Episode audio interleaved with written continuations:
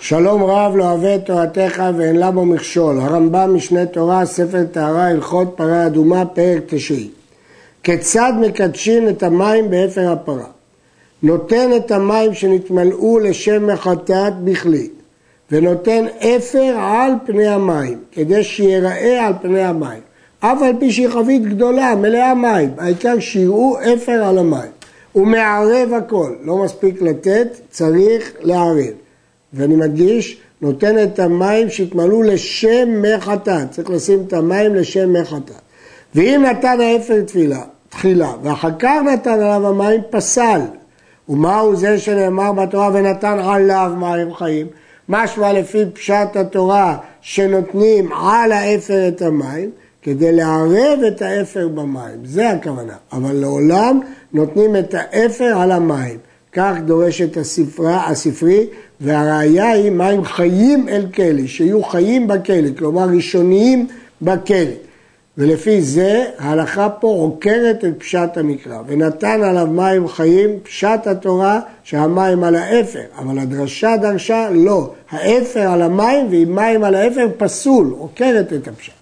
כך סברת כמעט כל הראשונים. יש יוצא מן הכלל אחד, רש"י ביומא מ"ב, שמשמע ממנו שנותנים את המים על האפר, אבל כולם כבר תמו תוספות ואחרים תמרו על הרש"י הזה מאוד, ורש"י בעצמו במקום אחר אומר הפוך, שנותנים את האפר על המים. וכך משמע ממשניות מפורשות במסכת פרה. המקדש צריך שיתכוון וייתן האפר בידו על המים. כמו שאמרנו, שצריך כוונה במילוי המים לשם חטאת, גם בקידוש צריך כוונה. שנאמר ולקחו לטמא עד שיהיה מתכוון לקידוש ולמילוי ולהזיה. גם המילוי, גם הקידוש, גם ההזיה צריכים כוונה. אבל אם נפל האפר מן הכלי שיש בו אפר לתוך המים, בלי כוח גברא, או שנטל האפר בידו ודחפו חברו הרוח ונפל האפר מידו על המים, בלי כוונה, או שנפל האפר מידו על צד הכלי או על ידו ואחר כך נפל המים, הרי זה פסול כי הוא לא נתן בכוונה את האפר על המים. קידש פחות מכדי הזיה בכלי זה ופחות מכדי הזיה בכלי אחר, לא נתקדשו.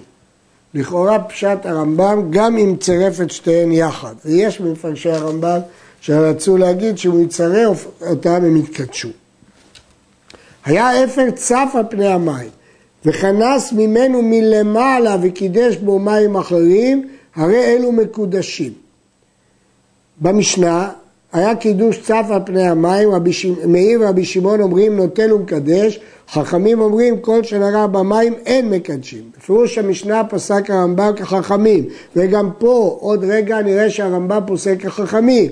אם כן מדוע פה הוא מתיר לקחת את האפר שצף על המים? ייתכן שהכוונה שהוא לא נוגע בשכבה שנגעה במים, אלא בשכבה העליונה שלא נגעה במים. כי מיד אחר כך הוא אומר, וכל שנגע במים אין מקדשים בו פעם שנייה, ואף על פי שנגבו, למרות שהמים התאדו. הוא לא, אם נגע במים, לא יכול לקדש פעם שנייה. ואפילו נשבה הרוח ונתנה את האפר על גבי המים, אינו מנגבו ומקדש בו. ולכן מוכרחים לומר שבאפר צף על המים, הרמב"ם מדבר כשהוא לוקח את השכבה העליונה שלא נגעה במים. כלי קטן שהיה בתור כלי גדול, והם מלאים מים, והמים מעורבים. כיוון שנתן האפר במים שבכלי הגדול, נתקדשו כל המים שבתוך הכלי הקטן. ואף על פי שהיה פיו צר ביותר ולא נכנס לו אפר, לא נכנס אפר לכלי הקטן, אלא לכלי הגדול, לא אכפת לי. שהרי המים כולם מעורבים, ורואים את זה כאילו כלי אחד, והאפר נתון על גבי המים. היה ספוג בתוך המים בעת שנתן האפר, הרי המים שבספוג פסולים, מפני שאינם בכלי. כיצד יעשה? זולף את כל המים עד שהוא מגיע לספוג, ולא ייגע בספוג. ואם נגע בספוג, אף על פי שהמים צפים על גביו כלשהם פסולים, מפני שהמים שבספוג, שאמרנו שהם פסולים, יוצאים ומתערבים במים הכשרים. המים שבספוג הם לא בתוך כלי, והם מתערבבים במים שבתוך כלי. נטפל ספוג לתוך המים המקודשים, נוטלו וסוחתו חוץ לכלי, והמים שבכלי כשרים, כי הוא לא סחט אותו בתוך הכלי. שתי שקתות שבאבן אחת, שנתן את האפן לתוך אחת מהן, אין המים שבשנייה מקודשים, כי זה נחשב כלי אחר. ואם היו נקבות זו לזו כשופרת ענות, שזה גודל מסוים, היו, או שהיו המים צפים על גביהם אפילו כקליפת השום, ונתן אפר לאחת מהם, הרי המים שבשנייה מקודשים מפני שהם מעורבים, או על ידי הנקב שעופרת ענות, או על ידי המים העליונים שהם מעורבים, דומה לכלי קטן שבתור כלי גדול. שופרת ענות, מסביר הרמב"ם, שופרת שנותנים מפי ענות כדי ליצוק ממנה יין. שתי אבנים שהקיפן זו לזו, כלומר קרב אותן אחת לשנייה, ועשה אותן שוקת, וכן שתי ערבות שקרב אותן ועשה אותן שוקת, וכן שוקת שנחלקה ונתן אפר בחלק אחד מהם, המים שביניהם אינן מקודשים, כי הם שני כלים. ואם חיברם בסיד או בכבשים, והן יכולות להינתן כאחת, המים שביניהם מקודשים, כי הם הפכו לכלי אחד. ברור שהרמב"ם מבין שרק המים שביניהם אינם מקודשים, אבל המים שבכל כלי בנפרד, בוודאי שזה כלי. אבל הרייבד סבור לא כך. שכל עוד לא חיבר את שני הכלים חיבור גמור, גם כל אחד בנפרד אינו כלי. כי היה מדובר בשוקת שנחלקה, אז כל חלק לא מהווה כלי, ורק כשחיבר אותם ביחד בסין נחשבים כלי. אז הבעיה לא רק לגבי המים שביניהם, אלא אפילו לגבי כל חלק. זאת שיטת הרעב"ד. אבל שיטת הרמב"ם, כל הבעיה זה המים שביניהם. מים מקודשים, שנתערב בהם מים אחר, מים לא מקודשים, כלשהו, ואפילו מים שנתמלאו לקידוש, הרי אלו פסולים. וכן אם ירד לתוכם טל, הרי אלו פסולים. נפל לתוכם משקים ומי פירות, יערה הכל, וצריך לנגב הכלי, ואחר כך ייתן לתוכו מים מקודשים אחרים. נפל לתוכו דיו, קומוס, קלקנטוס, כל דבר שהוא רושם, אז זה עושה רושם בתוך הכלי, יערה ואינו צריך לנגב. שאם יישאר שם דבר הרושם, הרי הוא נראה במים. הכסף משנה מקשה.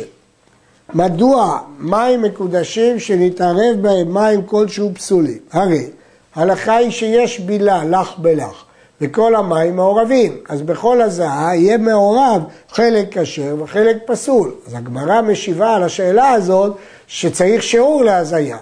ואז מי אומר שבחלק שהוא זהה, יש, בזה יש שיעור מים כשרים. אבל הרמב"ם פוסק לקמן שכל שנגע מים כלשהו טהור. כלומר, לא צריך שיעור הזיה. אז אם כן, מדוע הוא פוסק שהתערבו מים במים? הרי יש בילה, לך בלך. מתרץ בארי קורקוס. מה שפסק הרמב"ם, שכלשהו זה מן המים, אבל באזוב צריך שיעור הזיה. ולכן אם הוא טבל את האזוב במים מעורבים, אין שיעור הזיה באזוב, ולכן פסול. המטביל כלי לחטאת במים שאינם ראויים לקדש. צריך לנגב כדי שלא יערבו מים פסולים, ואחר כך יקדש בו. הטבילו במים הראויים לקדש, אינו צריך לנגב, כי המים שהטביל בהם לא פוסלים, כי הם ראויים לקידוש. ואם הטבילו לאסוף בו מים מקודשים, בין כך ובין כך צריך לנגב, משום שמים שכבר נתקדשו, שהתערבו בהם מים אחרים, נפסלו, אז צריך לייבש את הכלי. קרויה, קרויה זה דלעת ששואבים במים מן הבורות וממעיינות. מוציאים כל מה שבתוכה ונשארת כמו כלי עץ. קרויה שהטבילה במים הראויים לקדש, מקדשים בה. אבל אין אוספים לתוכה מי חטאת, מפני שהמים שהוטבלה בהם נבעל, נבלעים בתוכה ויוצאים ומתערבים במי חטאת ופוסלים אותה. נטמאת והטבילוה, אין מקדשים בה. שהמשקין הטמאים הנבלעים בגופה יצאו ויתערבו במים שמקדשים אותם בתוכה. ולכן יש לנו חשש שהמים שיוצאים ממנה, שנבלעים בגופה, הם יתערבבו. למה יש לי בעיה? כיוון שאם היא הייתה טמאה, המשקים הבלועים בה משקים טמאים, והמשקים הטמאים מתערבים עם מי חטאת, לכן הם פוסלים. ולמה לא אוספים לתוכה מי? כי אוספים זה להשרות זמן רב, ואם זה זמן רב, שמא תפלוט הקירויה מים פסולים מתוכה טמאים ותפסול את המים המקודשים. מים מקודשים שנפל לתוכם שקצים ומסים ונתבקעו, או שנשתנו מראה, פסולים, אפילו היו יבשים ביותר, כגון הנמלה והדירה והקינה שבתבואה, שהמשנה אומרת שאין בהם לך. בכל זאת, אנחנו חוששים שפרשו מהם נוזלים לתוך המים ופסלו אותם. נפל לתוכה חיפושית, אף על פי שלא נדבקה ולא נשתנו מראיהם, הרי המים פסולים מפני שהיא כשפופרת, והמים נכנסים בתוכה ויוצאים בתוכה עם הלכה שבה. אז בוודאי שזה פסול. מים מקודשים ששתת מהם בהמה או חיה פסולים. למה? אומר הרמב"ם בפירוש המשנה, שנוזל ממה שכבר נמצא בפיהם ושפתותיהם לכלי וריג שלהם, ולפיכך נפסל הכל. וכן כל העופות פסולים מאותה סיבה. חוץ מן היונה מפני שהיא מוצצת ואין ריב יוצא מפיה ומתערב במים. וכן כל השרצים ששתו אינם פוסלים, כי הם לא אה, מקיאים מים משלהם. חוץ מן החולדה, מפני שהיא מלקקת בלשונה ונמצאת הלכה יוצאה מפיה למים. מי חטאת שנשתנו מראיהן מחמת עצמן, כשרים. כל שינוי טבעי, כשר. נשתנו מחמת עשן, פסולים. כי השינוי הוא שינוי חיצוני. הגלידו וחזרו ונימוכו כשרים, אפילו נימוכו בחמה, כי זה באופן טבעי, אם הם נמסו, הם קפאו ואחר כך נמסו, אבל אם הומחו באור, פסולים, כי זה לא באופן טבעי. אפר חטאת, שנשתנו מרעיו מחמת עצמו או מחמת עשן, כשר. זה לא כמו מי חטאת, פה הוא כשר.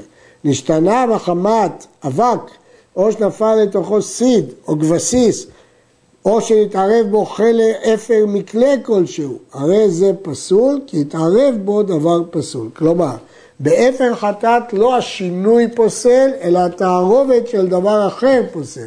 ולכן אם זה השתנה מחמת עשן, לא יתערב בו דבר אחר, כשר. אבל במי חטאת, אפילו שינוי מחמת דבר לא טבעי, פוסל. החושב על מי חטאת לשתותן, לא פסלן, עד שישתה מהם. ואם שפך מן הכלי לתוך גרונו ולא נגעה שפתו במים שבכלי, לא פסל. אם נגעה בפיו, אז יש חשש שלחלוכית פיו נכנסה לפנים. אבל אם הוא יצק בלי שזה נגע בפיו והוא עוד לא שתה, עדיין המים כשרים. הרעב"ד משיג על הרמב"ם כי המשנה חילקה בין מים מקודשים למים שאינם מקודשים. אה, והכזב משנה מתרץ את החילוק הזה. הלכה ט"ז כלי שיש בו מים מקודשים, שהניחו מגולה ובא ומצאו מכוסה, הרי אלו פסולים. שם האדם שאינו טהור לחטאת נגע בהם, שהרי אדם כיסאו בוודאי. הניחו מכוסה ובא ומצאו מגולה, אם יכולה החולדה לשתות ממנו, או שירד לו טל בלילה, פסולים, ואם לאו, כשרים. אם הכלי תלוי באוויר, אז החולדה לא יכולה לשתות. אבל אם בארץ, החולדה יכולה לשתות. ולמה הם כשרים? פני שיש כאן שני ספקות. ספק אדם גילהו או בהמה וחיה או רמס. ואם תמצא לומר אדם גילהו, שמא טהור לחטאת היה או אינו טהור, אז זה ספק ספק. המוסר מים מקודשים או מים שנתמלאו לקידוש, לטמא לשומרם, הרי אלו פסולים, כי אולי הטמא נגע בהם. שניים שהיו שומרים את המים, ונטבע אחד מהם כשרים, מפני שהם ברשותו של השני, השומר השני טהור. טהר הראשון וחזר לשמור ונטבע השני כשרים, מפני שהם ברשותו של ראשון. נטבעו שניהם כאחד, הרי המים פסולים. עד כאן.